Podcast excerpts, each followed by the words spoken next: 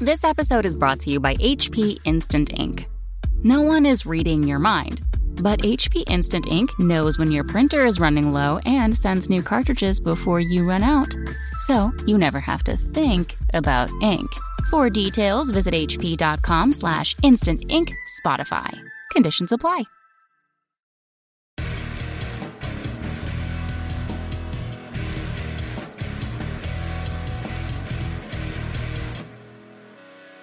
Hey everybody, welcome to Signals from the Frontline, your every Wednesday live cast here on uh, Twitch. Brought to you as always by frontlinegaming.org where you can get your tabletop gaming goodies at a discount all the days of the week. Uh, I am your host, Reese. With me is my trusty sidekick, kick, the banana. Oh, I'm really, You should have let me just end the intro. I'm really sick, so please bear with me. Um, I did really good last week. yeah, I, I actually watched the B Team episode. It was you guys did a good job. Well, I mean, I'm in the A team now, but Pablo is so low that the curve goes to B team. Good. Yeah, if that makes sense. Good. Um, so hope everybody is uh, enjoying the show. It's good to be back. Uh, was off in in uh, Bli- old Blimey, old Blighty, Old Blighty. old Blighty. Is that what it is? That's what they call it. yeah, I was in the UK with uh, Frankie. We played at the LGT. In the chat, Wolf Priest Carl says that they talked about my sick fade Did we? and my shorts on uh, Mm. from the LGT. Yeah, I got a I got a haircut and I asked for a a fade and I got a new a new barber and not She gave you the old military cut. She didn't do the old it. San Diego cut. She cut. didn't give me the best the best fade I've ever had in my life. I'll put it Mm-hmm. that way. Um, I definitely. It's like the little kid that gets the bowl cut. It's like that, but shorter. Mm-hmm. It's not not the best, but Nah, what are you gonna do? it was an eighteen dollar haircut. At least you still got it. Yeah, You know. I should have just shaved my head, but um, that's pretty funny. Yeah, my fade was. Uh, it's not even a high and tight. Brian Spiliero, and of course, for those of you who are joining us via the podcast or YouTube, we're chatting with people on the Twitch chat live. Yeah, you can see us actually talking in real time. Yeah, it's it's it's not a high and tight. High and tight, I think would have looked better. it definitely had a. It was kind of a. It's a little weird haircut, but that's okay. Uh, it, the nice thing is when you get to your your uh, past thirty five, you stop really caring at all. You're like, yeah, I have a dumb haircut. It'll grow out in a bit, whatever. Yeah. Um, but it's good to be back in the U.S. of A.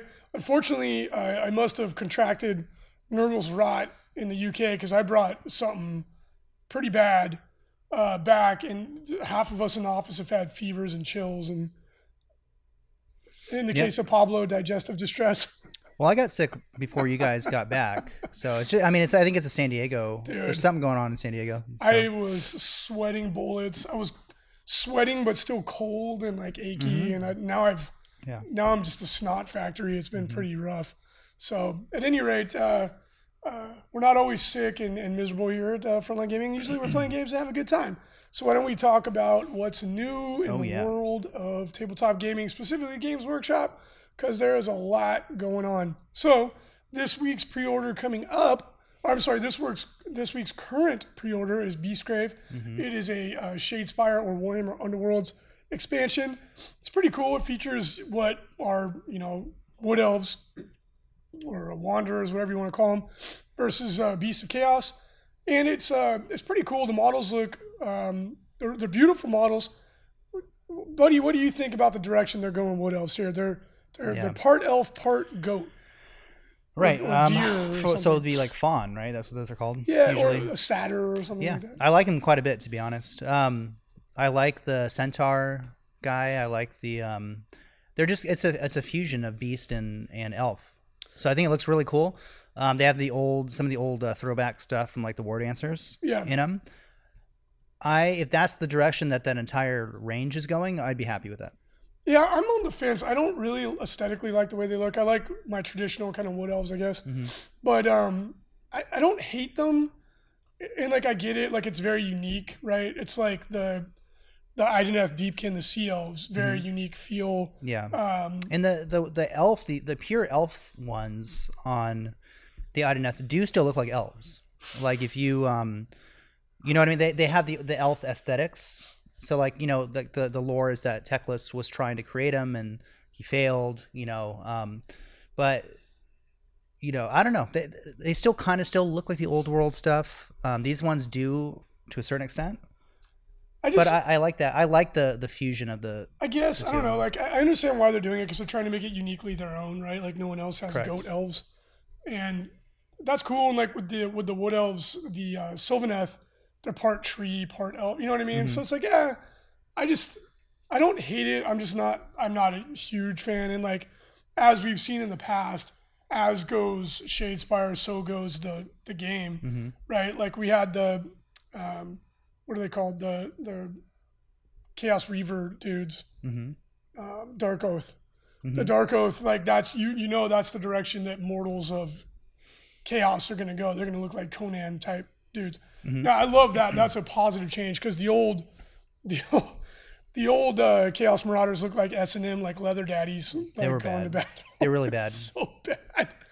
But I actually really like the old Wood Elf, the Mm-hmm. Wanderers, and um, you know maybe not. Maybe I'm I'm I'm jumping to conclusions here, but hmm you know we'll see. Do you know what would be a cool redo if they did if they did it like an Age of Sigmar revamp on it? Would be um, Chaos Warriors.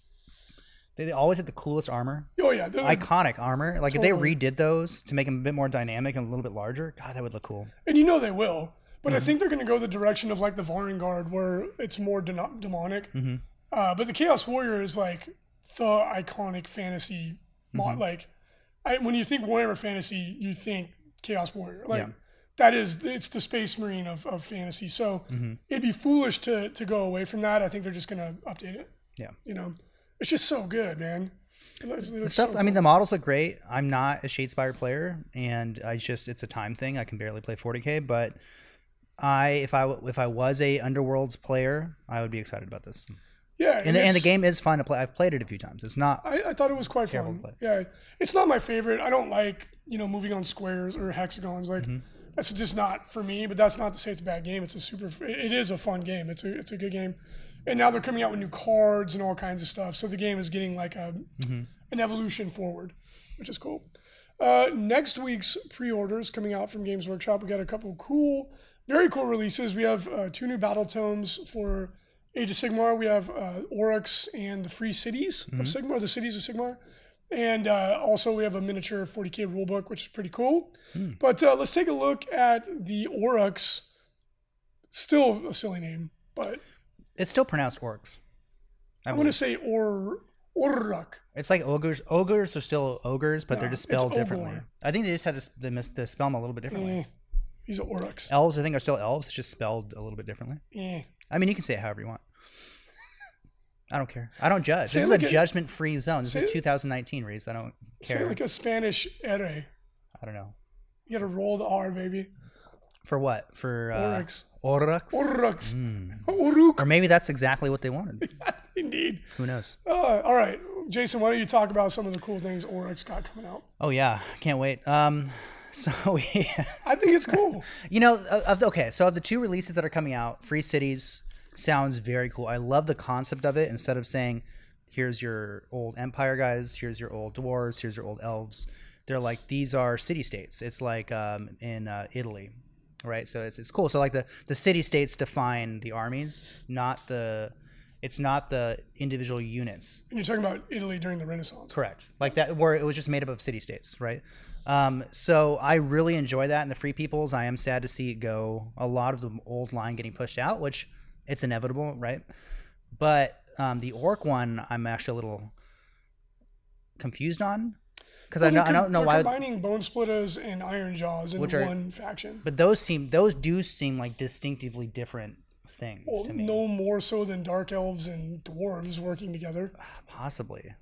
Po- But, but okay, so okay, so let me let me backtrack. It's uh, why aren't the other greenskins included? That's my my big question. Well, because the only other greenskins in the fantasy line have already been squatted, Mhm. and those models were unforgivably stupid looking. I don't know if they've said that it's going to happen, but I thought they already had been. mm-mm. they still have green a greenskins destruction army. Oh. Really? I Mhm. thought that got. Yeah, Scott replays. I thought that got moved to Legends. I don't think officially. I don't know. anyways, but anyways, let's just go over some of the stuff that they're going to get. Um, so De Big Wa, which is a command ability, um, and uh, let's see, start at the combat phase. Um, if you have at least 24 Wa points, I don't know. I don't know about any of this stuff, man. Good job reading up on it. You have one job, you dummy. I'm sorry. I mean, if they want to listen to me like read this out loud, I can. Um, but it looks like they have a couple new command abilities, which is cool. Um, they have uh, the different units are getting some new stuff, just like the Free Guild uh, or the Free Cities. They're, they've revamped some of the War Scrolls. They've revamped some of the command point or some command abilities. So it isn't you're not just they're not porting things over from the the battle tomes and just saying okay now here's one. They've actually rewritten them, which is pretty cool. And there's a couple cool ones like Mad as Hell was one that jumped out at me. At the end of the any phase, if any wounds or mortal wounds have been inflicted on a unit of Iron Jaws and they're more than nine inches away from an enemy unit, they can move D6 inches. Mm-hmm. So they've got little things that help speed them up because Iron Jaws were one of the weakest armies in Age of Sigmar. Mm-hmm. But it was like not a surprise. They had literally zero shooting units, and then the only thing they had was like the they had a like a shaman and like a little like chanter guy. Mm-hmm. So they didn't have any options, and it was like they're just a melee army, right? So they're super one dimensional. By bringing the bone splitters in, it gives them um, a horde element uh, because they can take like a tons of bone splitters. Now they have two wounds. They're, they're Mhm. really good. And then of course you have some of the the, the like Ard boys or the bone splitters um, that can uh, with some of the formations, which I don't know if they're going to be still be in the book, but um, they used to have the the shooty unit that could double shoot and all that stuff. So it, it gives you some options Mhm. that they were they were lacking. And then the bone splitters now get access to really hard hitting elite Iron Jaws units.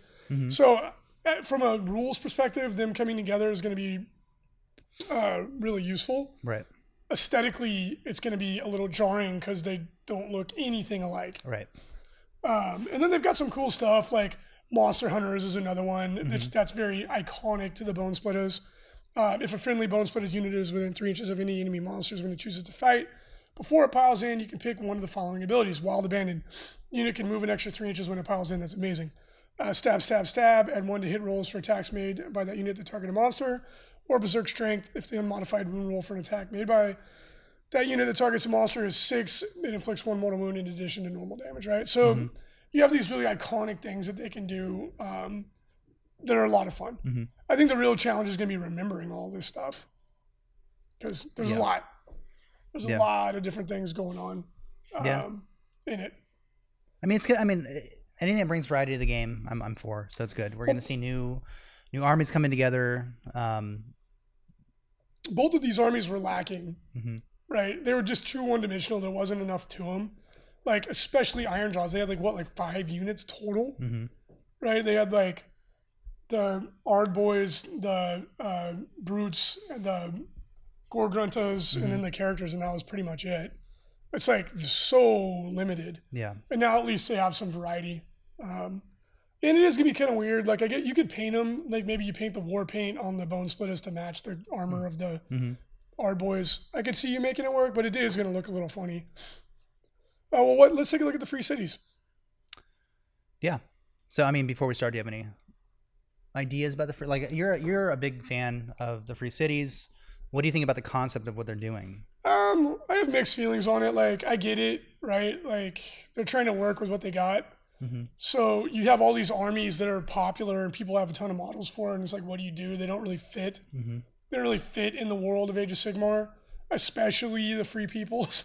Yeah. like, it's a German high Renaissance, like 14th century themed hmm army that's supposed to be in this like mystical magical universe. So it's a little strange. Um, some of the factions like i feel like the dark elves would have fit just fine.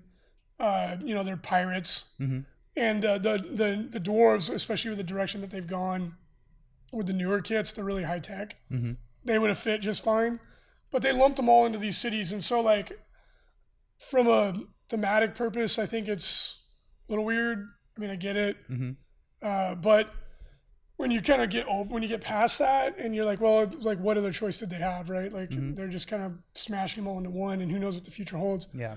But from a like when you kind of accept that, like this is a new world that we're in, hmm the idea of being able to pick a city, and each city is very characterful, hmm and then theming an army around that and having like so many choices, it's really cool. Like from a modeling perspective, if you were starting fresh, and you're like, I'm gonna go from the the city of life, you know, it's in Ghyran, hmm and I'm gonna take an army that's themed around like nature, and the colors are gonna be like green and yellow and Right. brown, and then you pick all these units that fit that, like wanderers and Mhm. free people, and you know what I mean. Yeah. From a thematic like um, from from a hobbying aspect, hmm it's cool. From a rules perspective, it's cool because you have like a million options. Right.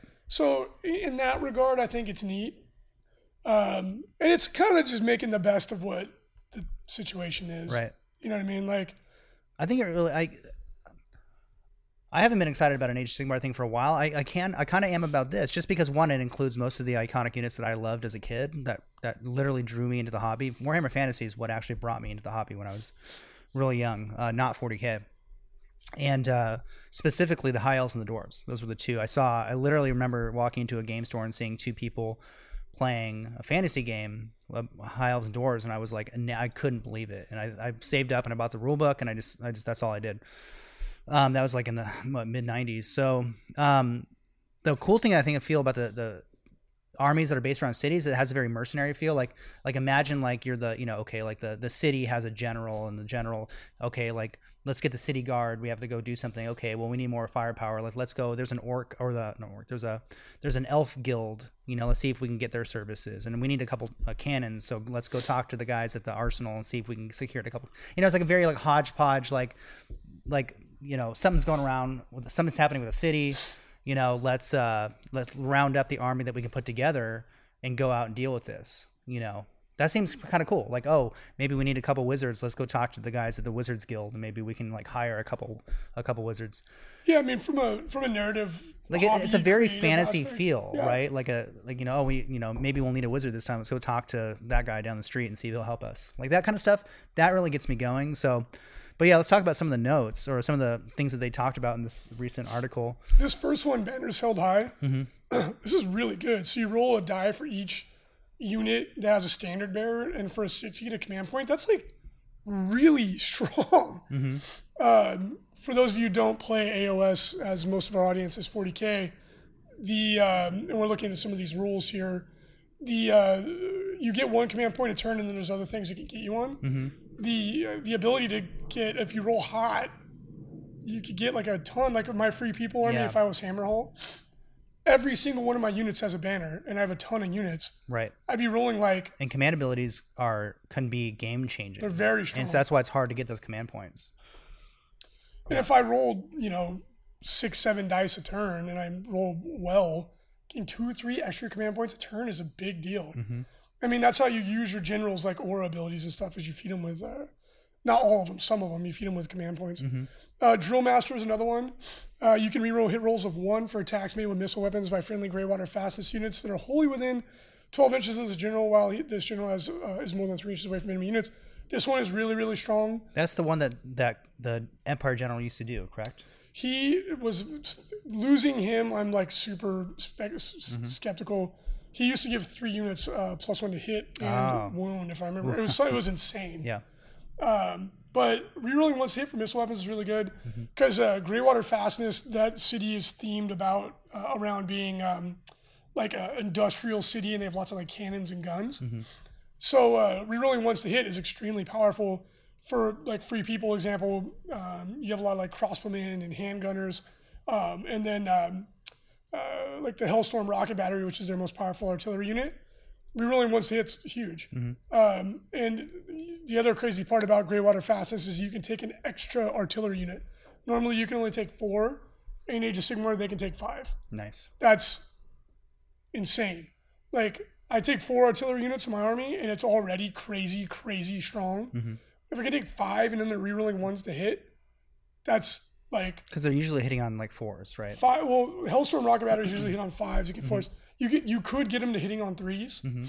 but now if you're hitting on fours, rerolling ones, it's almost as good. mm-hmm. and But you can still probably take the allies that um that can what is that thing the Yeah, arcanum the thing hurricane, the celestial what hurricane. gives you plus one to hit It's funny because I, I talk to other free people's players and like, oh, it's not worth it. I'm like, you're high. plus one to hit You're high, and then the Hurricanum itself is super strong. Yeah.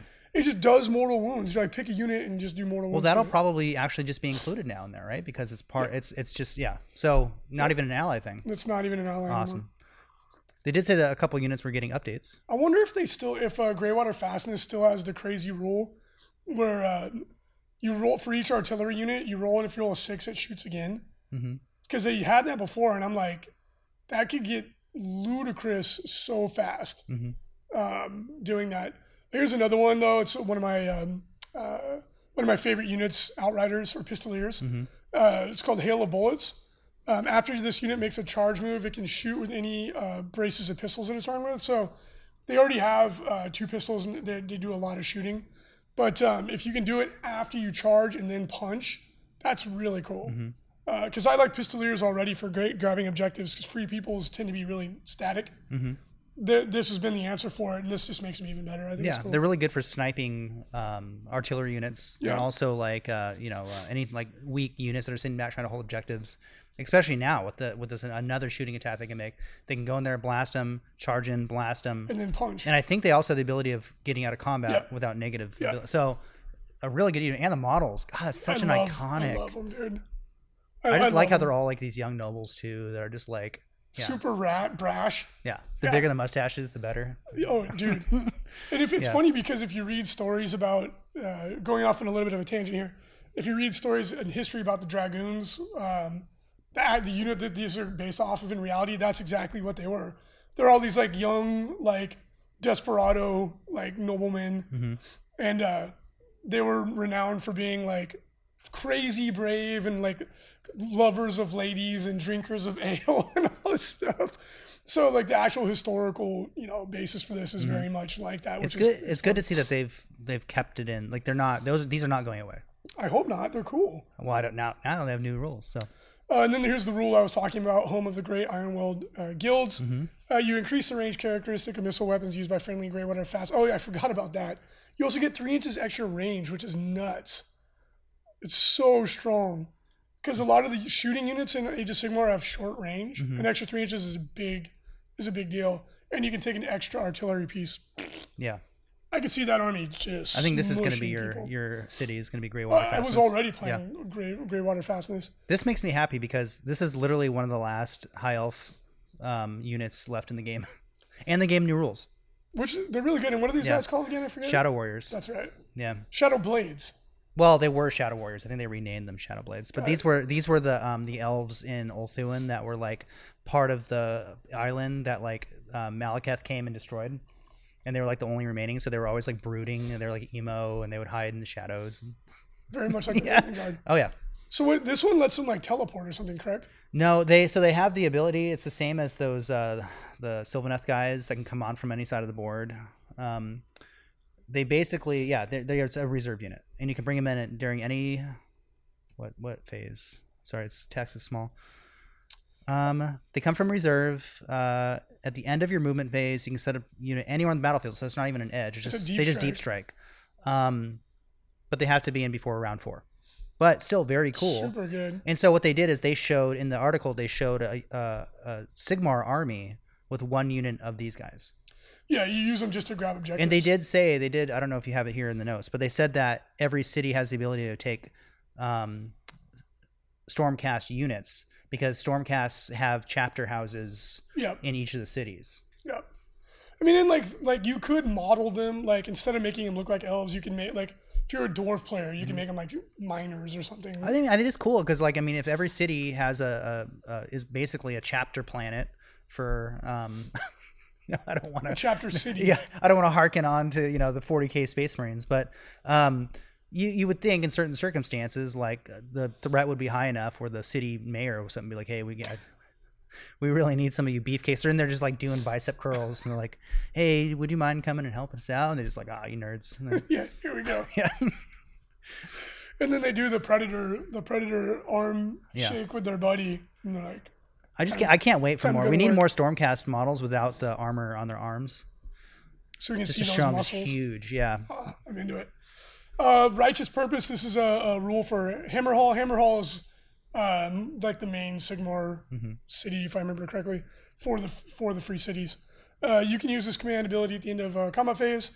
If you do so, pick one friendly Hammerhal unit that is wholly within enemy territory, wholly within 12 inches of a friendly Hammerhal hero, and within three inches of an enemy unit. Jeez. God, what do I you have to know. be a, You have like a checklist. Like, a hold on, master's in geometry? hold on, friend. Well, Uh, oh, oh, that- oh, hold on. I get this ability. and then you can fight. That unit can fight. God, what a mouthful. What the Who hell? wrote this? That's like you have to have Pythagorean's theorem. To You're figure fired. This one out. As the great uh, president has said in his past TV show. Um, uh, Going on to the next one. Uh, That is Beast, good. Beast Hunters. This one's cool. It's for the Dark Elves, whatever they call them now. What do they call them now? They do have a new name. I forget what they call them. They're not dark elves, Yeah, they're called like and they're not like evil anymore. Corsairs or something. They're like um, they're just a different variety. But they get plus one to wound for attacks that target enemy monsters. Mhm. Pretty cool. And then finally, there's a Phoenicium. Um, My boys, this I was wrong. This is the only other high elf unit still alive, no, there's a couple of them. which is the Phoenix Guard, which are awesome. Yeah, they're really good. But they got rid of the Sword Masters, which Really? yeah, The Swordmasters?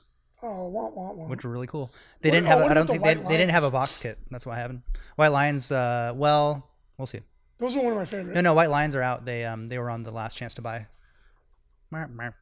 The Lion Chariot is one of the They were coolest cool. things ever. Anyways, Phoenix Guard are awesome, and it looks like they got better. They got more um, survivable, which is a heal wound whenever you're within 12 inches of one of your other units of the Phoenicium. And they're already tough. Um, yes, and it's for each unit, and I believe the Phoenix Guard have two wounds each. They have a four up, feel no pain. Yeah, they're Yeah, really they're, it's, they're very defen- It's a very defensive army, um, but they're very slow.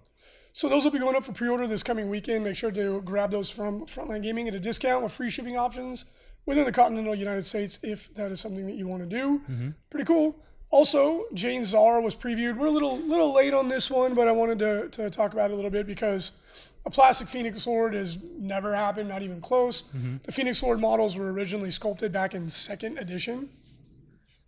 High time they got an update. Uh, I love this model. Her hair is entirely too long, but I can get over that. Such a cool, dynamic model. And then they uh, previewed one of the new rules that she's getting, where instead of attacking normally, she can get one attack for every model within two inches, Mhm. which against some armies, that can be a ton of models. Mhm. So uh, get excited. Uh, the Psychic Awakening is going to really, really shake up the meta. There's so much in it. It's it's crazy Yeah, how much uh, new material is coming our way. and they they hinted that there's a um a Drukhari They already showed. equiv- um, equivalent of what's going to be able to deal with her. they already showed uh, the new um, Not not the sergeant for the um this the- Klaivex, whatever. a new another thing. They they on her article they talked about. It. They're like they're like who can stand up with that? well, maybe it's Drazar. I don't Is know. Is it Vect? That'd be awesome. He comes back on the ship again. He's like, mm. Put the, put the babes in the front. Yeah, very PC. like we're bringing it back for the last chance to buy. You're like, uh, thanks. Yeah. Uh, so I can't wait. Uh, beautiful model, and you know, about time. Yep. Right. It's only taken twenty something years. All right, let's talk about what's new and cool in the ITC. And as always, if you like the ITC, you like what it's about, you want to consider supporting it, uh, you can do so via the Patreon for as little as $1 a month. 100% of the pro- proceeds go back into the ITC to help cover server fees and all the other myriad expenses involved with running a global uh, tournament system. hmm So consider that if it's something that you think uh, would be a good use of your money. All right, let's take a look at some of the events coming up this weekend for 40K. We have a lot of events as every weekend now. We have do have one GT, the co-working, co-working. That's interesting. Co-war king. All right, do a little different, hmm and that's in Bath in the United Kingdom. And we have the Iron Halo in Bartlesville, Oklahoma. Which is a big one. Yeah, and uh, that's our friend Jason running that. And I believe, I believe I got roped into shoutcasting remotely in one of those games. Ooh. Uh, hopefully, I'm feeling better and I don't. I'm not No, sniffling and It'd be great if sneezing you were so stuffed up time. and Yeah, coughing and stuff. But uh, it's a great event and definitely recommend tuning in to watch that one. Mhm. Uh, upcoming Age of Sigmar events, we have quite a few uh, going on, including three majors and two GTs in the month of October. Make sure to check those out. Crucible 8, uh, that's in Orlando, Florida. NordCon, and that's in Denmark. In Copenhagen, uh, Michigan GTAOS Championship in uh, Michigan, Lansing, Michigan. Uh, Edmonton Onslaught in Edmonton, Alberta, Canada, and SoCal Open 2019, Del Mar, Hmm. California. And uh, we are about to be a major for Whoa. for AOS. I think we need one more person to sign up to hit major status for Age of Sigmar. So Mm-hmm. please, if you haven't got your ticket, get it. I heard there was a major 40k uh, personality that's making the switch to Age of Sigmar.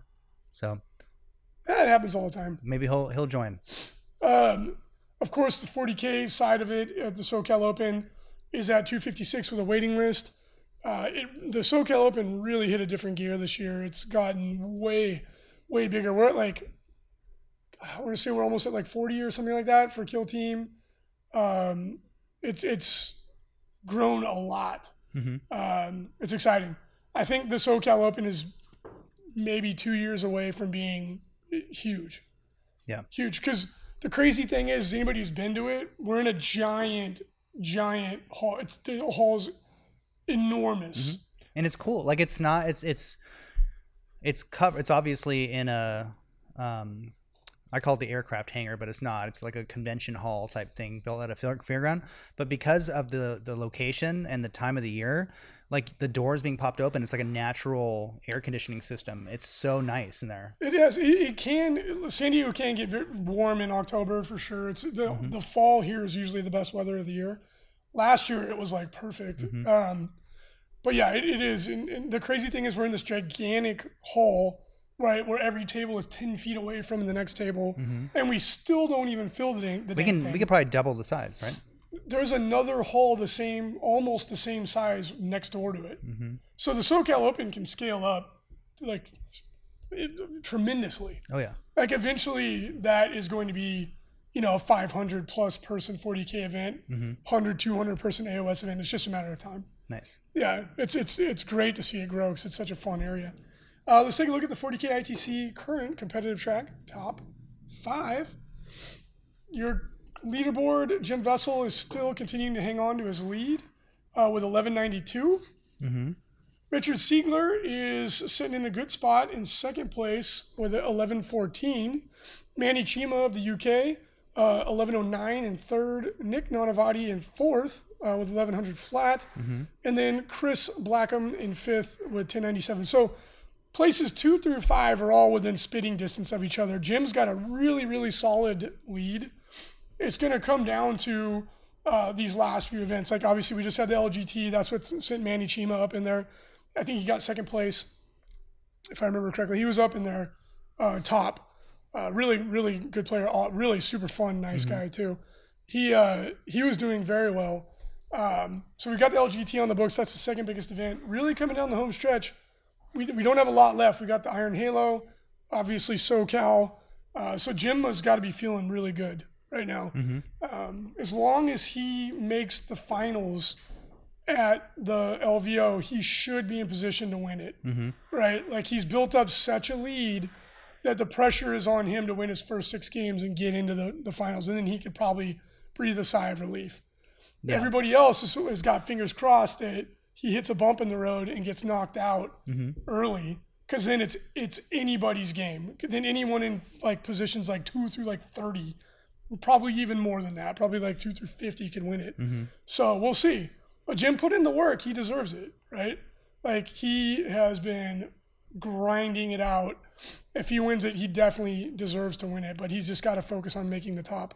Uh, yeah. top He. eight. I mean, he took a year off work. You know, he's flying around he did not take a year off work. in a private jet. You know, he's really, really grinding. There you go. So There you go. That was good good you insight. like it? There you go. Good insight. I just try to be supportive. yeah, you're like an athletic supporter. hmm All right, let's take a look at the 40K ITC Hobby Track top five. Jim kicking ass here too with a commanding lead. Um, 1,107 points, followed by Paul Winters with 953, Lou Rollins with 929, Matthew Bodnarchuk 906, Thomas Bird 887. Uh, and it's going to be interesting to see if we have our first double crown. hmm That'd be pretty cool. You know what? Jim is hedging his bets Yeah. because he's like, I'm probably going to win one of the two. The triple crown is going to be the big one What's the triple crown? when you get win three events. Oh, like AOS too. Something. Just any three things, I wouldn't choose AOS. I'd probably pick like Kill Team. or Shadespire or something Yeah. like that. Mhm. Uh, speaking of which, let's take a look at the AOS current competitive track top five. The Jersey Kid Matt Pashby still in the lead, He's holding on somehow. 868. Although nipping at his heels is Christopher Bergman with 848. James O'Brien in third with 824. Alex Gonzalez in fourth with 820, 824 behind uh, James by only uh, two point, two five points. hmm They're essentially tied. And then Joe Cryer in fifth place, 823. He bumped back up. Here he comes. hmm Here he comes. He's just been Jeremy. Vessier, the French overlord. He's dropping. He must have He's he must have seen a German player on the way because he's retreated behind the Maginot line. Oh no. He's French Canadian. No, he is not. He's from Paris. It's worse. Uh, Age of Sigmar Hobby Track, current top five. Rich Waters leads the pack, followed by Matt Beasley in second, Jordan Duncan in third, uh, Raul uh, Pereira in fourth, and Jack Excellent. Ballard in fifth. Oh, also, did you know, notice we have a, a bunch of uh, events, ITC events now all over Spain and Portugal? No. It, it's going ham, yeah. Good. Uh, Germany, like Malaysia, it's crazy. It's Just all over the place. We just actually picked up a regional rep in South Africa. Oh, very cool. Yeah. Uh, Shadespire, current top five. We got Ivan Cho. Oh, LITC. That was so funny. I love it. Ivan Cho continues to lead the pack with a fairly commanding lead. He's 143, or he's like 150 points up on second place. Yeah. Ivan is crushing it. But he he is the only one with four. Right. Yeah. Right. A lot of these people are going to be coming to the SoCal Open, though. So, uh, Tony Field in second, Jonathan Colson in third, Philip Santamaria in fourth, Scott Dryson in fifth. And your kill team current top five, Alex Torbert just running away. hmm Not, not his lead isn't too insane, but he is he's got quite a commanding lead. Uh, 613, followed by George Rollins, 562. Janice Gilham moves into third with 541. Michael T. Holy dropping. He's dropping, but he'll be uplifted. He's only got three scores. yes. It's like uh, dropping, dropping. Uh, I don't know something heavy. I can't think straight right now. That's he drops okay. into fourth right. place, but he only has three scores. hmm Uh, Matt Hole in fifth with 486. Very cool. All right. So let's jo- let's go ahead and open up the chat so we can have a fun discussion about Space Marines gone wild. I thought, oh dang it, this person already called me out. How many Tau undefeated at LGT? You know what? You're right. I was off. I thought that a, a, a drone spam Tau. Did you were at LGT? Were there people playing that or no? Oh yeah, Tau Tau actually did really well. But was it Um, like the drone spam normal? Oh yeah, it's the standard stock standard. Tau did really well at the LGT. Somebody needs to bring those stupid bombers and like make a really good list. Sunshark Bomber. I've seen a couple people playing. I've actually never seen one of those in real life. Not once. It's a cool kid. I would love to see the sales data on that. Yeah, I don't know. It's got to be one hand, maybe two hands. It's got to be. oh come on. I'll bet you a million dollars. Um, so to that point, LGT was a blast. First of all, let's just we're a little late on the gun because I I, I got home hmm late Wednesday night, and so uh, obviously I'm about like a week behind, and I'm Yeah. sure the word is already out. So let's talk about a couple of the, the big things. First of all, uh, hats off, LGT was a blast. Like they they they they stepped on their their ding ding pretty bad last year. Everybody knew it. Yeah. It was it was. It was. I mean, it was great for us for the community in terms of like meme. potential like it was amazing. It went on for like a month. It was delicious, but um, you are the Joker. You But just not for- chaos. not for Zach. But um, he came back They did. They rallied. amazingly. Most people would have been like, "I'm not doing that again." I could Zach was like, "Hold the beer or hold my ale, mate," and then he uh, he redid it, and from what I hear, it was fantastic.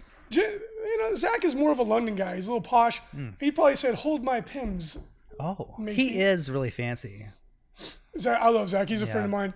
Um, and like I said, he actually came and stayed with me after the LG team. Mm-hmm. And I, I don't take any credit for it, but he and I were like strategizing and stuff like that. He had a really solid plan, and we were talking about it.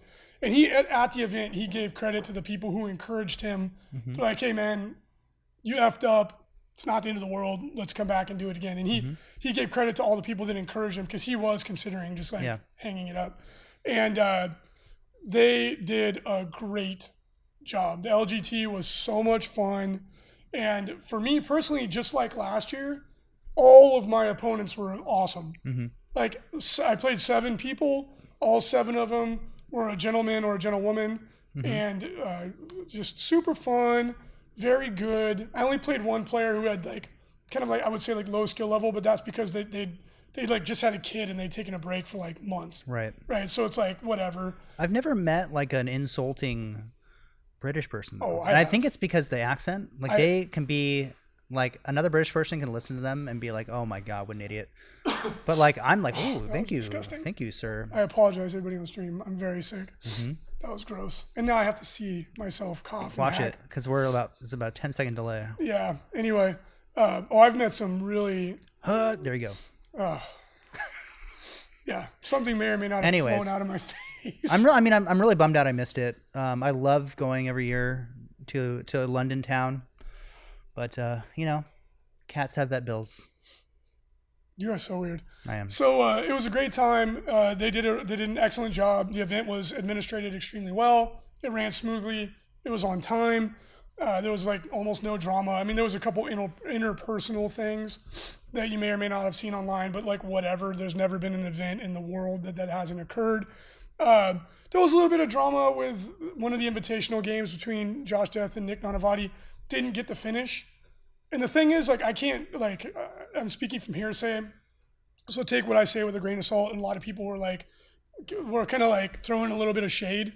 But the thing is, like, they were using a chess clock and they didn't finish on time. So like that is mm-hmm. mathematically not possible. The only way that that happens, because the other game playing uh, in the Invitational at that time finished no problem. Mm-hmm. The only conceivable way that that game didn't finish on time is if they started late or they were pausing the clock to call a judge, which you can't pause the clock Mhm. when you're using a chess clock. And no disrespect to either Josh or Nick, they're both I like both those guys a lot, Yeah. and like I'm not trying to put them down, but you can't pause the clock. Only the judge can pause the clock Right. for a very obvious reason. And again, I don't know if this is what was actually happening. So Mm-hmm. if I'm wrong, I apologize. I, as I was told, this is what happened. Mm-hmm. If there's three hours in a round and you're pausing your clock, You're not going to finish. you're not going to finish your game, right? So it's obvious. Even a dum dum like me so it's like somewhat grasp that concept. it's and like people in the chat are saying Nick was robbed, but the thing is, if, if they started on time Yeah. And they had three hours and they didn't finish on time, that's on the players. It's Right. not and on- not not every game uses chess clocks. Usually it's just high level games or, you know, top table games or like invitational games like you said. I've seen people like, do that. I've seen people pause the clock. it's a I'm bit like, it's a bit on the it's the onus is on the TOs and also on the judges to really make sure before the game starts, do you both understand that this does not stop unless I stop the clock? And then they have to verbally say yes or no because there, you, because there has to be the stipulation if you don't stop finish the game in three hours, then the game is over. it's on the players. the game right? over, and Like- so whoever has the most points at that point wins. So it's on your. You have to continue. You, you need to finish. Well, it's it, it's maybe they started late. Maybe the, the they didn't schedule enough time for the round. I don't know. Right. As I as it was related to me though, like the round was over and they still had 30 minutes left. So that means Mm-hmm. that the players didn't do it correctly. And again, I don't know. I wasn't there. Mm-hmm. Um, so whatever. But the the point I'm trying to make is before people start casting stones, might want to do a little bit more investigation Mm-hmm. um, into that.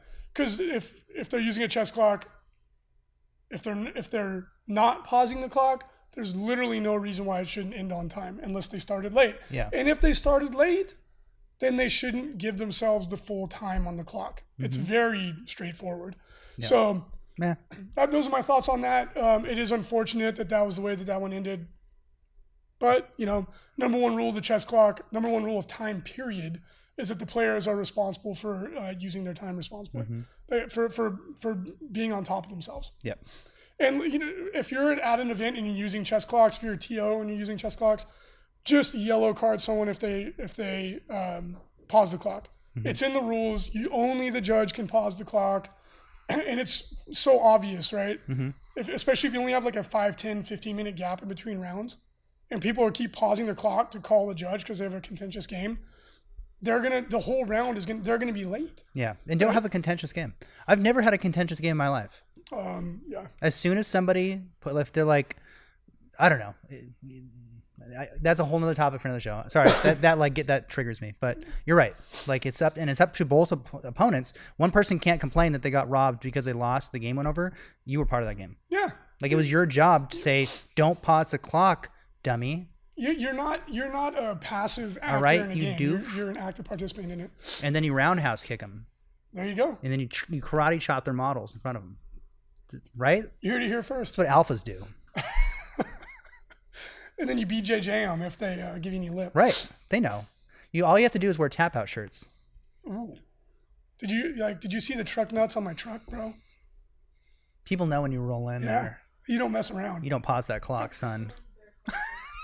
And on your Ford Ranger, Are you are you seeing this kilt I'm wearing?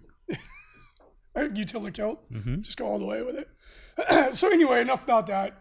Yeah. Again, I don't know exactly what happened, but But from what I heard, it was other than, and I did hear about that, but everything else sounded like it went really well. The one thing that I was, maybe you can answer it, and because a lot of people were asking questions about it, and I couldn't quite understand it as I was trying to follow along BCP here in the states, and they wouldn't show the pairing, or they wouldn't show the um, scoring leaderboard.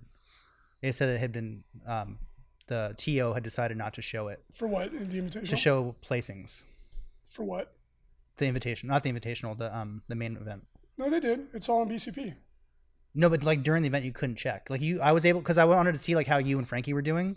So I kept on trying to check the um the lead, like to see the total scores, and it would say they had a, some message saying TO has decided to make this not visible to the public. But so I would have to go and look at the, the actual round pairings. I don't know anything about I don't know. It's not a big deal. It was just for me. I was trying to watch it, and I was like, ah, it's a little frustrating. I don't. Um, I, I, I don't know. Uh, so the event went great, well administered. Everybody I talked to had a blast. I met some really cool people. I want to give a shout out Mm-hmm. Yeah. uh, to the Swiss team.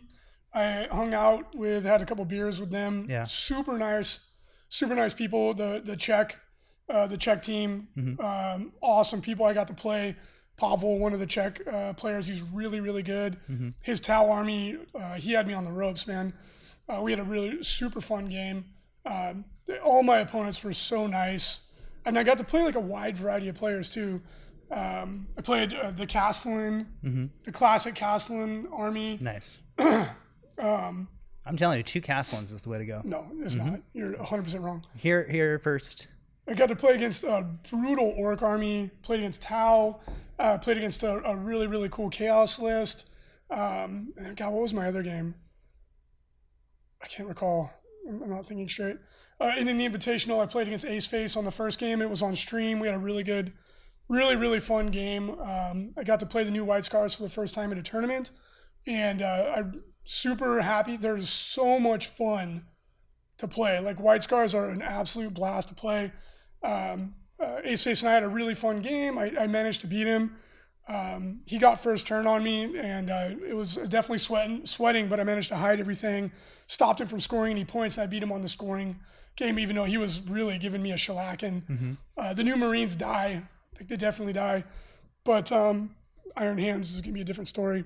Uh, White Scars are a blast. They're so much fun to play. They're so fast. They hit hard. And once you get to turn three, it's like if, if you feel like you went level level four Super Saiyan uh, with Goku. You just start absolutely smashing things in melee. It's like every single unit in your army becomes a melee powerhouse. It's so much fun. Um, so yeah, you can go check out that um, that game against Ace Face. Um, the guy streaming it did an amazing job, in my opinion. Really, really fun.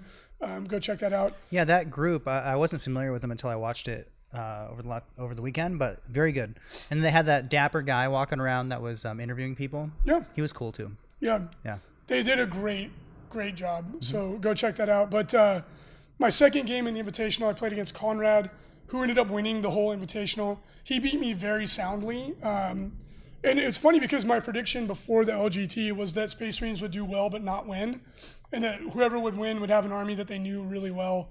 And that's exact. That is exactly what happened. Not to pat myself on the back too hard or anything, but uh, Eldar Flyers went one and two in the Open. They won the Invitational, and then Space Marines did really well. They got like Well, third, Pa- fourth, sixth. I think seventh. Pablo goes into it on his podcast, but he was saying how of the top ten, like it was what was it, like six or seven were Space Marines, It, yeah, and that's like that. let's just there has to be an asterisk. That is without Iron Hands. Oh, Brian Spiro, Spiro, yeah, it was Hellstorm Gaming as the Yeah, as the they were good. Check them out if you if you're just listening to this and you're not um, familiar with them. Yeah, that stuff looked good. They- like good they enough, did a where, great good enough where I was like, man, what is this? So I looked at the channel and all their previous stuff they've done. They, they did a great job. They're really funny too. And then the gentleman uh, going around interviewing everybody, I believe his name is Tank. hmm If I, I'm sorry if I got that wrong. He looked like a tank. He's yoked. Yeah. He was a big. He was a big. I was only I was watching it and I was feeling intimidated. Yeah. Yeah. Uh, but they did a really good job, um, and so hats off to them. Um, uh, anyway, like I was saying, so Eldar Flyers swept it, and I think a big part of the reason, like I was uh, talking to the guys, like the LGT's terrain was um, infinitely better Mhm. than it was last year. Last year it was it was awful, and this year it was the same Yeah. type of terrain, but just like a million times better looking. Mhm. It was all laser cut MDF painted and stuff. It, it was really nice. But the issue with it was that over in the UK and in Europe, they still are, generally speaking, from what I can gather, they're still very much anti magic box Mhm. or enclosed ruins or whatever you want to call it. And that's one of the reasons why Eldar Flyers just kicked the crap out of everybody. Uh, when I played Conrad, super good player, extremely good. And when we were, we were lining up and, and due to the mission and everything, I was like, well, I was like, if I go first, I, I think I can win this game. If I go second, I'm in deep deep trouble. Pardon me. He got the t- he got the role to go first, and uh, there was literally nowhere on the table I could hide, Mhm. none. And I'm not complaining at all. It's just the way it went. Whereas if there was a couple magic boxes, you know, you could you could actually hide. Mhm. And when you have six Eldar flyers flying up on you and just lighting you up, Well, it's six flyers plus like wave serpents. you know, you had three fire prisms, which is those are scary for a Space Marine player. Those are even worse. Mhm. Um, and it was just it was really rough. And like if I wasn't White Scars, it would have been even worse because I was able to outflank a lot of my stuff. But then when they came on, like I there wasn't a lot I could do. I got to at least shoot, and then the flyers and the fire prisms would just run over and blast me. And I did I did my best. I tried to make a game out of it. I ki- I killed a lot of the units on the ground. I killed a couple of the fire prisms, and I made a big play where I was like, I think he was still going to beat me, but I had a, a chance. I could have got boots on the ground. Mhm. The snatch captain, as I call him, the uh, White Scars biker captain. The snatch captain. snatch captain is what I'm calling him because he, he snatches you and you can't get away. That's not my. uh That was my first thoughts on that one. It's uh, it's Sounds the, like my uh it's the captain with the my, master of my master. high school nickname. Good. He's the captain with the Ghost Rider bike and the master of snares. Mm-hmm. I managed to get up and I tagged like multiple units. And I was like, okay, if I can hold him in combat, especially the big unit of um, uh, Scat Pack um, bikers, Mhm. I was like, I can prevent a ton of his army from shooting. I was like, I got a chance. Yeah. But then his stupid Autarch came in and rolled miracle dice. I should have killed him. Mhm. He made all his saves. He should not have killed me, but Yeah. he did. And I was like, well, I'm screwed. That army is really appealing to me. what? That type of low model count, um, hard to kill unit. I really like that. And um, does he does he run like the biker, the Seer Council too?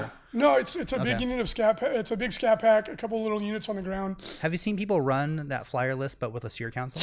I have. That must be pretty good too, though. The Seer Council's a little overpriced, but it's really good. Yeah. Um, and anyway, yeah. And then after that, I didn't have a chance, and Conrad spanked me pretty pretty soundly. Mm-hmm. Still had a really good game. He's a good opponent, and he went on to win it. So I could say I got knocked out by the guy that won it. Mm-hmm. Uh, in the open, I really got to see what my army could do. And White Scars, I don't think they're the best flavor of Space Marine. I think Iron Hands, as I think everybody now sees it. yeah. Um, and I've been saying it the whole time, right? I'm like, oh, just wait. They're pretty crazy. Mhm. Uh, White Scars are really fun. Mhm. They're really, really fun to play. And I went, I went four and one in the open. I was hoping to go five and zero again. I did not. In the game I lost, I, I seriously, I just handed it to my opponent. You can also watch that game. Mhm. Uh, I got, I got streamed on that game as well. And I just screwed up. My opponent had a really cool AdMech army, uh, mechanized AdMech. And um, I, that was the first game that tournament. It was my fourth game. The first game I won the role to go first. And um, I was like, I just got bloodthirsty. I was like, yeah, White Scars, first turn charge. I'm going to just smash him in the face. It's going to be great. So I, I was like, yeah, first turn. And at the LGT, they, they got rid of the Seize roll, which I'm a huge fan of it. They got rid of the seize There's roll. no Seize initiative. oh, It was so much better. It's Yeah, so much better. I agree. It's so much better. The C I hate seize the initiative. It's not fun. It's not fun. Yeah. Both players can plan. They're like, okay, I know what my strategy, I know what my Mm-hmm. tactics are going to be, my overall strategy. It was so much better for match play to get rid of Seize. Like I'm, I'm a huge fan of that change. Mm-hmm. Right. Let us know what you all think about it. Is that something you'd like to see in the ITC in general? I always just, I always deploy that I'm gonna go second, Yeah, you have to. and then you when you seize, at least you can be like, well, no, you can go ahead because I've already deployed. then you don't even want to seize because Yeah. you've deployed assuming you're going Right. second. Um, but I really got to see what the White Scars could do. And they're really fun. Like I've been saying over and over again, uh, and, I- and uh, back to the game I lost anyway, because I think that was the best lesson learned. I deployed online, and I'm like, yeah, I'm gonna just, I'm gonna be all up in his face on the first turn. It's gonna be great. And uh, my opponent, like, and I just I realized what I did as soon as I did it, mm-hmm. um, because at the LGT was all deploy first, go first, which is mm-hmm. it's great because you're. If you're a really good, um, if you're a good player, you can counter deploy your opponent mm-hmm. very well. Like going second is not so bad because you can you get a chance to just put your model like totally counter his offensive deployment with a defensive deployment, and that's exactly what my opponent did to me. Yeah. And it was funny because it was his first big tournament. He was like, "Oh, take it easy on me, mate." I'm like, "Dude, don't worry, your army's really good." Um, and he just deployed everything back in the corner, his Vanguard strike, and I was sitting there and I was like, "Like what? What was I thinking? Of course he's going to do that. He's not going to deploy on the line like an idiot." And uh, so then I was in a really bad position. And my second big mistake was I forgot that the area terrain pieces are minus two to charge. So I just totally boned myself, like made such a bad uh, deployment mistake. Uh, and even so, I was able to play to the mission. I took the mid- I basically had to hide everything in the middle of the table, and I was outscoring him every turn, even though he was winning the fight. And I, if I could have just stayed in that position for the rest of the game, I think I would have won. I would have just grinded it out and uh, beat him. It would have been very close. He might have still beat me, but I think I could have, I could have won it. But then a disaster struck, and he blew up my repulsor, and it it exploded, and it killed three characters, a Devastator squad, and almost blew up my drop pod. I was it did. Mm. That's nine- just really bad luck. I mean, that's just oh, it was horrible yeah. luck. It did 19 mortal wounds to my Right. army. When that happens, you're just like, well, that's that's That was part, game. that's part of the game. It's it is I, dice. I hate the explosion Yeah. rules. I hate them. What I, I like how everyone everyone's comments about your your get rid of the initiative thing. I this makes me think of Age of Sigmar, and when Games Workshop's like, you know what, that part of the game in 40k that everyone loves, the seize the initiative Yeah. rule. What if we did it every turn? They're like, Yeah. yeah, good. that I- I, don't know. If That just made me think of that. that It was so- that bad mechanic is a huge core component of a game, another game. Yeah, and the, the random, yeah, the random, Random initiative. initiative. You're seizing the like it, initiative. but it's just Yeah. like it, it, it, it was so much better as a tactical, like a tactically minded player for matched play. Not having seize the initiative was so much better. Mm-hmm. Every single, because I was making a point of it. I was asking people, I'm like, "What did you think? What did you think?" And everybody was like, "Oh, so much better, so Yeah. much better." Um, so then to go over some of my other games, because I'm sure people are going to want to hear how the White Scars did. Uh, in that game, I just I boned myself. I totally could have won the game, and I just I just stepped on my my ding ding. Like I I deserved to lose that game, and it was just me being dumb. My opponent being smart. He played a really good game, and then that explosion just sealed the deal. And when it happened, I just laughed. I was like, "Well, you won. Let's see how many points I can get because you just blew up half my army." So, and these things happen, but the explosion rule should be wounds, not mortal wounds, in my opinion. So if you have armor, you can get a save. Oh well. Uh, so that was a game I lost. All the other games I won. Um, I made a lot of mistakes because it was my first time playing uh, White Scars in a tournament. But the new Marines are so strong that you can recover. Um, in almost every game that I played, at the end of the game, I had not very much left. Um, I- but I was able to to, to win on objectives. So what, um, some of my hardest matchups, just to, to highlight some of them, uh, played against Tau. Um, going first was huge in that game. It was massively important. And true to my prediction, White Scars are really, really good at killing Tau. The ability to make a unit ignore Overwatch and hold somebody in combat is massive. Um, and then the ability to just establish board control. Like what a lot of times what I would do with White Scars is just put tons of pressure on my opponent, keep them in their deployment zone, scatter all my little units all over the objectives, and I would just win the game on points, even if I was getting um, shot off the table. Uh, really, really fun game with my opponent. The Riptides were just nuking me. Uh, one of the highlights, the Scout Biker unit, threw him up. I literally surrounded his army with it, and I gave him a three-up invul save minus one to hit. He didn't even bother shooting him, and I kept him like that until turn uh, turn 4 He wasn't able to come out of his castle until turn four because I just kept the pressure on him. And at that point, even though he was outgunning me, it didn't matter. I had too much board control. Really, really good tactical game. Um, ork player that I played uh, got first turn. I killed 80 boys on the top of the first turn. I'm sure he was really happy. She she was not, but on her turn, this is the bottom of turn one. She blew up the repulsor, all my scout bikers, Mm-hmm. all but one intercessor, and almost all the Vanguard vets. hmm I was like, what Yeah. just With what? what just happened? Orcs just shot me to pieces. hmm Best shooting game in the unit, or shooting uh, uh, Yeah. codex in the in the game right now And as it, orcs. it was funny because we were both laughing. Mm-hmm. I was like, we just annihilated each other on the 1st turn. And again, I was able to win the game because I kept throwing units at the orcs to keep them in their deployment zone, Mm-hmm. and I had board control, so I won on points. Um, and then my last game against a Chaos player, super duper fun game, extremely challenging, but uh, he he was winning the whole game. And then on turn, I was just playing KG until turn 3 hmm and then the the White Scars just go Super Saiyan and they smash things. One Vanguard vet um, sergeant killed a whole unit of obliterators in one round of combat. Damage four Thunderhammer, just pop pop pop pop.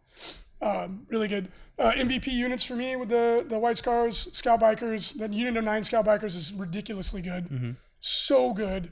Um, the uh, Vanguard vets were my best unit by a mile.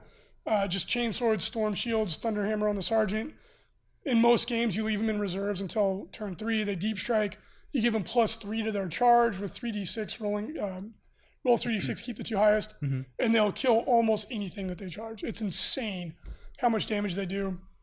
Um, the repulsor and the intercessors are good, but I'm actually going to switch them out for incursors. Mhm. Incursors with white scars are going to be an all-star unit.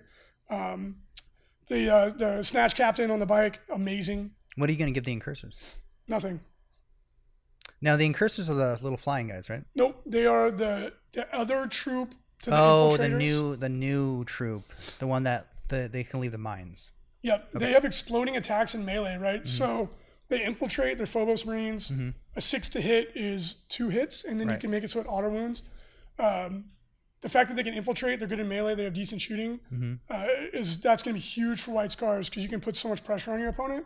And then come turn three, they hit like a truck. Mhm. Like my intercessors, by the time they got into combat, they're just good in general. But on turn three, they kill, they murder things. Mhm. And with Khan giving you plus one to wound, it was nuts. Nuts. The Scout Biker, same thing. Um, just all around, White Scars are, are super fun and they're going to be really good at killing other Marines. Uh, and the reason I say that is because of all like the little buffs um, uh, that they get. They can ignore Overwatch. They can charge you from really far away. They can hold you in combat. Like, for example, imagine the Snatch Captain grabbing two uh, two repulsors. Like you're playing Iron Hands. You make him ignore Overwatch. He goes in and he tags two of them, and then they can't leave combat, and then they can't shoot. Yeah. You just won the game right there. Uh, it's they're really really good toolbox, but like I said, they they die. hmm Um, so in all, absolutely fantastic uh, time at the LGT. Space Marines are incredibly good. Um, as you saw, they did really well. And Ultramarines and White Scars, not the most powerful versions of them, and they did extremely well. And every list was different too. I thought that was cool. Um, so why don't we jump into chat? I was a little bit all over the place, but again, I'm, I'm sick. I'm not thinking perfectly straight. Uh, in Bridges says the incursors ignore hit and ballistic skill modifiers as well. Yeah, incursors are a melee unit. They're not a shooting unit. Their shooting's not bad. They have two strength four, Mhm. no AP shots. So you know if you're shooting like rangers or whatever that have a lot of minuses to hit, they don't care. hmm Um, they're also really good if you use um, the Auspex scan because they ignore the minus one to hit with it. Eh. But I'm going to take a lot of. I still like five-man infiltrators. I still think infiltrators is the way to go. No, incursors are. or at least one unit, or Yes. at least at least the infiltrator character, the Phobos characters that give that same anti uh, deep strike ability. Because Genestealer Cults still out there, and they're still really good. Yep. Uh, Variamp and JD Esquire, I thank you for your continued subscription. Oh wow! Uh, Cadian Ranger, what about the Impulsor? The I don't. The, I've seen people write Impulsor spam lists where you just have a ton of like uh, little shots, Mhm. and they're really tough and they run around. I think you can make a really good list with that, especially with Iron Hands, um, where you take like six Impulsors, Yeah. and they grab objectives and they're really tough and they're hard to charge and all that. Um, yeah, I, I- think Impulsors will be good in that instance. Mhm. For White Scars, I don't think you need it. The, the only reason I would take an Impulsor for White Scars is to put a bunch of characters in it so that you can move and they can get out. But the problem is, if someone blows it up on the first turn, you're screwed. Mhm. Uh, that's why I like the drop pod in my list because I put all the characters in the drop pod. The drop pod comes down with the Devastators. Grav Devastators are ludicrous. They're so good. Um, they blow up a vehicle or whatever, and then all the characters are right there to buff your other units. So, you know, your scout bikers move forward 22 inches, and then you give them extra speed. Ignore Overwatch because you're dropping down right next to them, and then they go into combat. That was kind of like the um, that was the synergy of the list.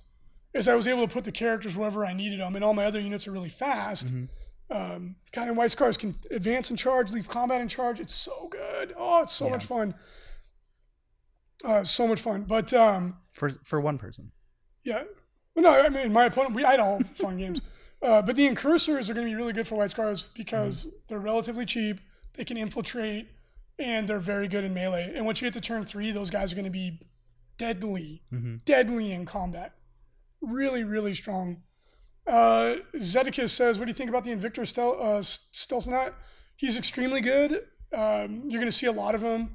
I'm seeing a lot of people writing lists with three of them, uh, especially like in a White Scars like maximum pressure list or a Raven Guard Mm-hmm. uh, maximum pressure list, where if you're going first, you push everything up as far as possible and bum rush them. It'll be very, very good in that. Um, and they, they do a lot of damage, and they're, yeah, the the Invictor is really good, really good.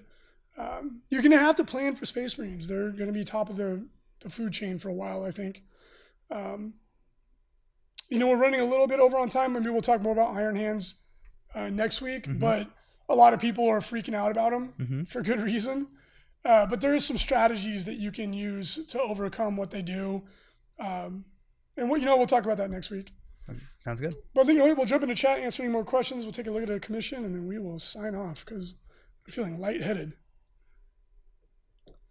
Uh, Axis Entropy, Invictors will be good as Ultramarines because they have the redeployment stratagem. Yep. The redeployment stratagem is amazing uh, for any army that gets it. Mm-hmm. Uh, Cadian Ranger, yeah, I will do uh, uh, uh, battle reports. I'm waiting for Don's uh, Iron Hands list to come up soon. Don the Magnificent says Iron Hands hate hugs. Um, I guess. I mean, if you're running the repulsor executioner list, which is I think the Mhm. obvious play, they just fly away. The best thing to deal with Iron Hands is just to start playing Iron Hands. They're it, they're going to be a problem, and I've been saying this the whole time. It would be fun to have a tournament where it's like everyone just brought Iron Hands, That'd be the most dull tournament ever. but it would be the most balanced tournament. Fair enough. Um, they're going to be a problem because they're going to be so hard to kill. Right? Mhm. They don't hit harder really than other Marines. They are just so resilient, and that's going to be the thing that drives people crazy um, with them. Like like I've been saying, like I, Mhm. You do not have to be highly skilled. You don't have to be very good Mm-hmm. to play an Iron Hands army well because it's so Yeah, forgiving. which is I like that. a lot of people do. Mm-hmm. um, it's going to be interesting to see what the actual impact is. I know people are freaking out, but just remember the sky is not falling. This happens every time a powerful codex comes out. Mhm. We'll have to wait and see. Uh, White Scars, I think, will be really good for killing him, and I think Raven Guard will be really good Well, for killing him. other Space Marines are going to do very good against them. Certain Space Marines. A lot of other stuff, though, it's going to be rough. Well, like for example, and uh, my biggest complaint with Space Marines is that it's a, it's a largely a first turn game. Not always. Mm-hmm. Like the game I lost at the LGT, I went first, and I got my ass kicked. Mm-hmm. right? So it's not always a first turn game, but it feels like it a lot. A lot of the time, it is. For example, let's say you're playing Iron Hands, and it's like Dawn of War deployment, Mhm. Right? And they don't have, they can't go deep into the deployment zone to hide. And you're playing Raven Guard, and you take a unit of six assault centurions. Mhm. You take the warlord trait that lets you infiltrate them and your warlord, and then you've got like a ton of like incursors Mhm. um, and all this stuff, right? And you're like, oh, I'm going first. I'm nine inches away with you with the assault centurions.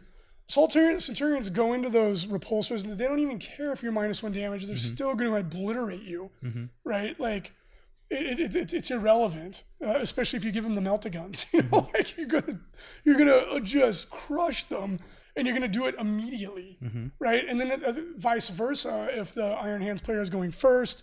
Um, the cool thing about Raven Guard and the reason why I think that they're the Genestealer Cult of Space Marines is that you can just choose the deep strike instead, so that you can't alpha strike them. But if you're like a different army, Mhm. it's gonna be really tough to avoid just getting smushed by highly accurate uh, repulsor executioner firepower. So that it's gonna be difficult, um, and we'll talk more about it next week. But just bear in mind, uh, Feirros it only moves five inches. The repulsor executioners only want to move five inches. They're going to double shoot, so they do have limited um, mobility, and their their range isn't great. And also remember, uh, you can shoot a character behind a repulsor. They're about an inch off the ground. hmm So if you have snipers, you can shoot under them and hit Feirros or whoever. Mhm. So That's good. I mean, that's good to know because people are gonna be like, no, you can't see him. He's no, behind you, us. you definitely can. Mhm. 100% you can. They're about an inch high. Mm-hmm. So if you like another example, Raven Guard, right? Say your opponent deploys his his repulsors. He's got Feirros and his lieutenant or whatever else, hmm and um, they're in a little bubble because they have to be. And then you've got all of your um, eliminators. You have pretty decent odds of killing him before he, you know, just shooting him underneath the tank uh, before he does anything, right? Okay. Because you don't get the plus one to hit and wound on turn one, but you are AP three, and he doesn't have an invul save. So, um, anyway, we'll talk about more about it next week. I'm starting to get Okay. busy. So, at any rate, why don't we take a look at some of these recently completed commissions? All right. So, uh, speaking of Space Marines, uh, this is a Death Spectre uh, chapter uh, commission that we did. This is one of the new all Primaris chapters. I don't know. Just- That I don't know.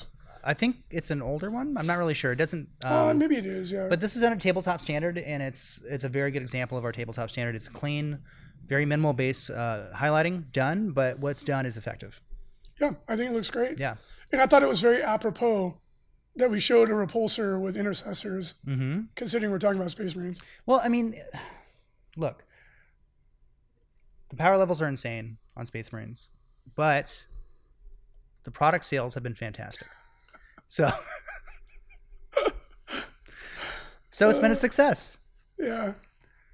Anyways, uh, Good. so-. We'll answer a couple of questions and we'll sign off here. the uh, but yes, it's, the Space Marines should be good.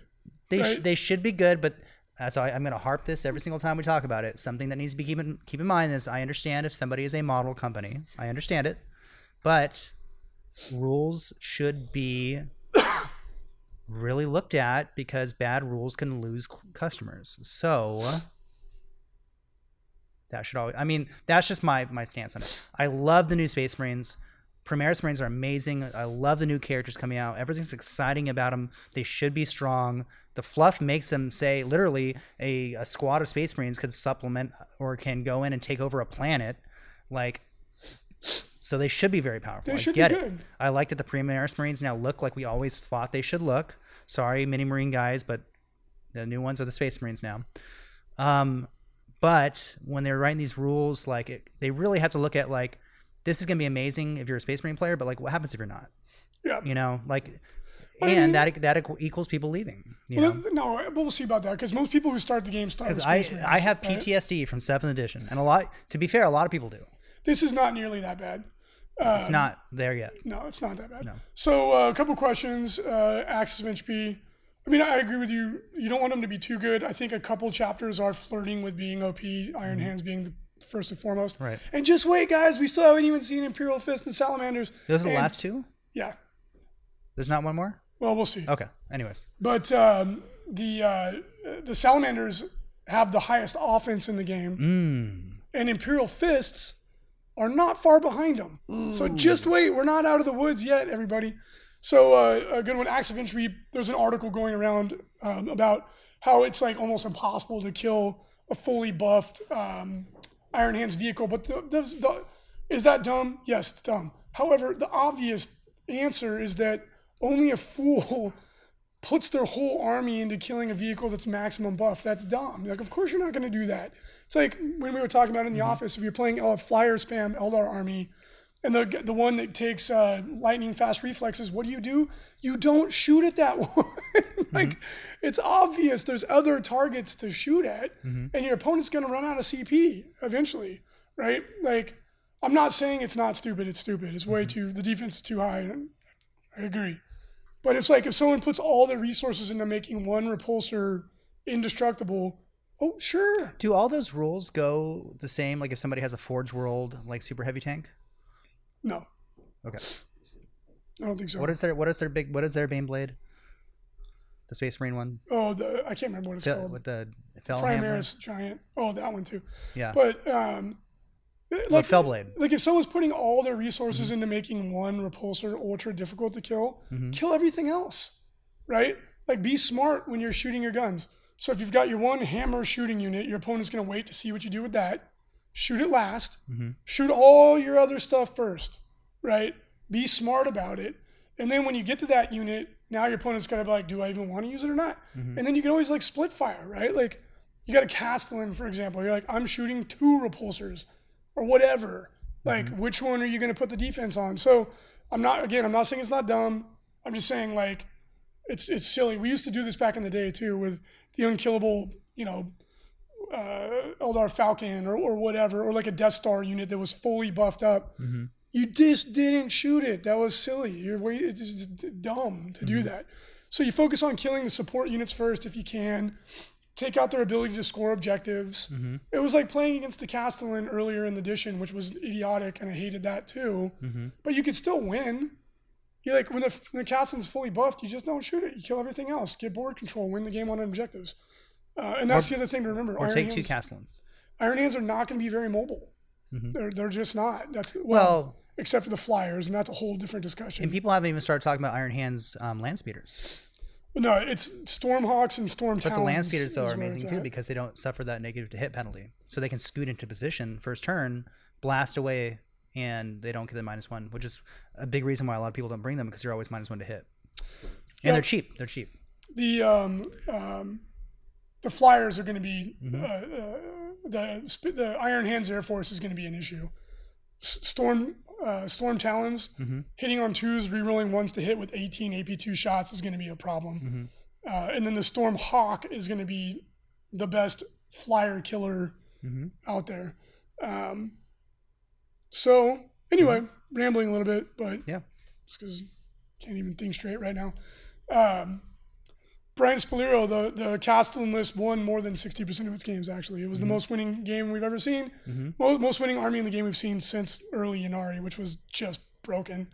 Um, but yeah, well, we'll see. And the, the, the meta is going to adjust. People are going to adjust to Space Marines. It'll be just like fourth edition when everyone was playing Space Marines hmm and you built a list to kill Space Marines, or um, in uh, seventh when Battle Company was really popular, you made a list to kill them. So pe- people will adjust. And as we saw at the LGT, Eldar Flyers still do doo on Space Marines, hmm although they will not be very good against Iron Hands. Iron Hands will wreck an Eldar Flyer list. Yeah. And bring good train as Nightman seventy eight. Magic boxes. Bring your own. you When want you go to turn it, you bring your own. You know what? You know what a, a repulsor can't do anything to a Mm-hmm. unit inside of a enclosed run. Yep. There you go. They're good for the game. There you go. Anyway, all right. Hope you all enjoyed the show. Um, sorry if I, I was a little um, all over the place. I'm still running a bit of a fever. hmm Um, good to be back. And once again, thank you so much to everybody at the LGT. All my opponents had a great time. Uh, to the organizers, you did a great job. Had a blast. And if you want to talk to Zach, uh, he will be at SoCal Open. Oh, cool. Yeah. Nice. He's coming out, so that'll be a lot of fun. And until then, happy gaming, and we will talk to you all again next week. Mm-hmm.